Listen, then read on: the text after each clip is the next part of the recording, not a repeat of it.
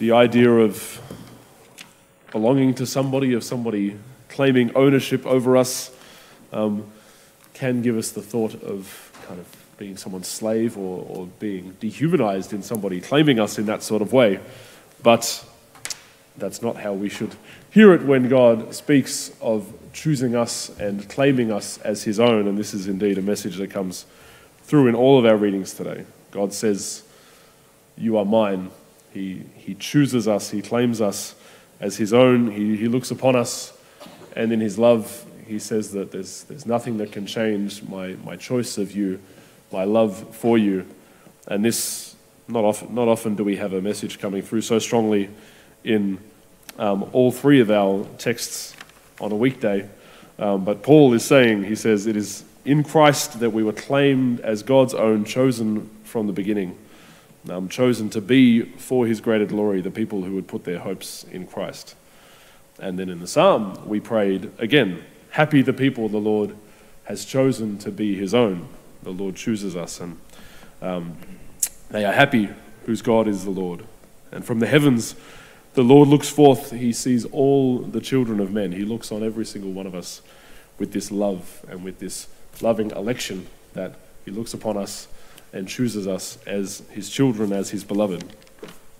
And then Jesus um, expresses this in a beautiful new way, um, saying that even though you can buy these little sparrows for just a few cents, um, and God doesn't even forget them, but he sees you with infinitely greater value and worth, and he looks upon you with that delight.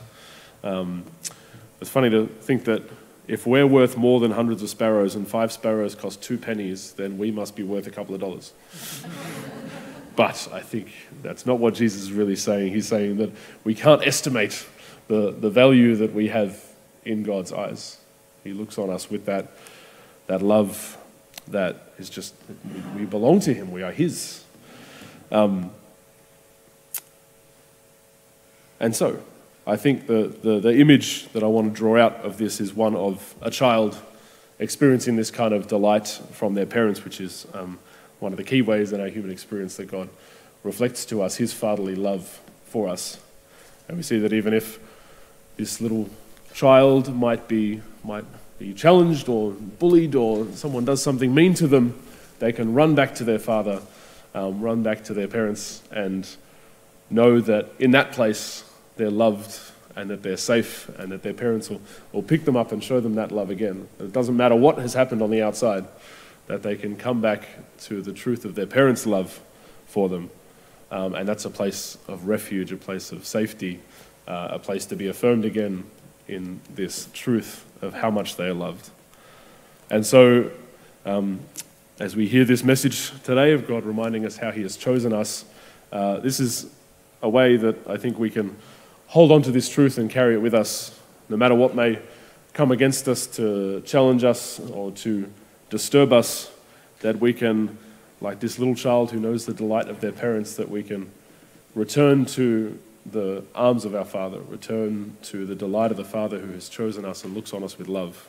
Um, and even if the world around us might be full of challenges and full of voices that are um, telling us that perhaps we're not loved or challenging us and putting us down, that um, we can kind of, rather than we, we can't run physically to our Heavenly Father, but we can carry within us as it were, the, the, the, kind of hidden cell of our prayer, we can run to the Lord in our hearts um, like a little child, trusting in this choice that He makes of us and this unconditional, constant love He has for us.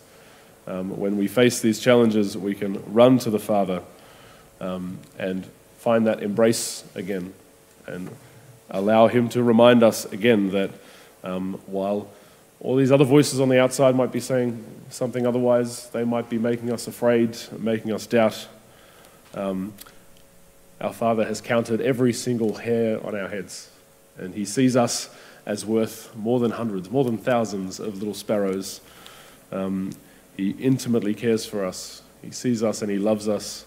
He chooses us as His own, as His beloved son or daughter, and there's nothing that can change that love He has for us.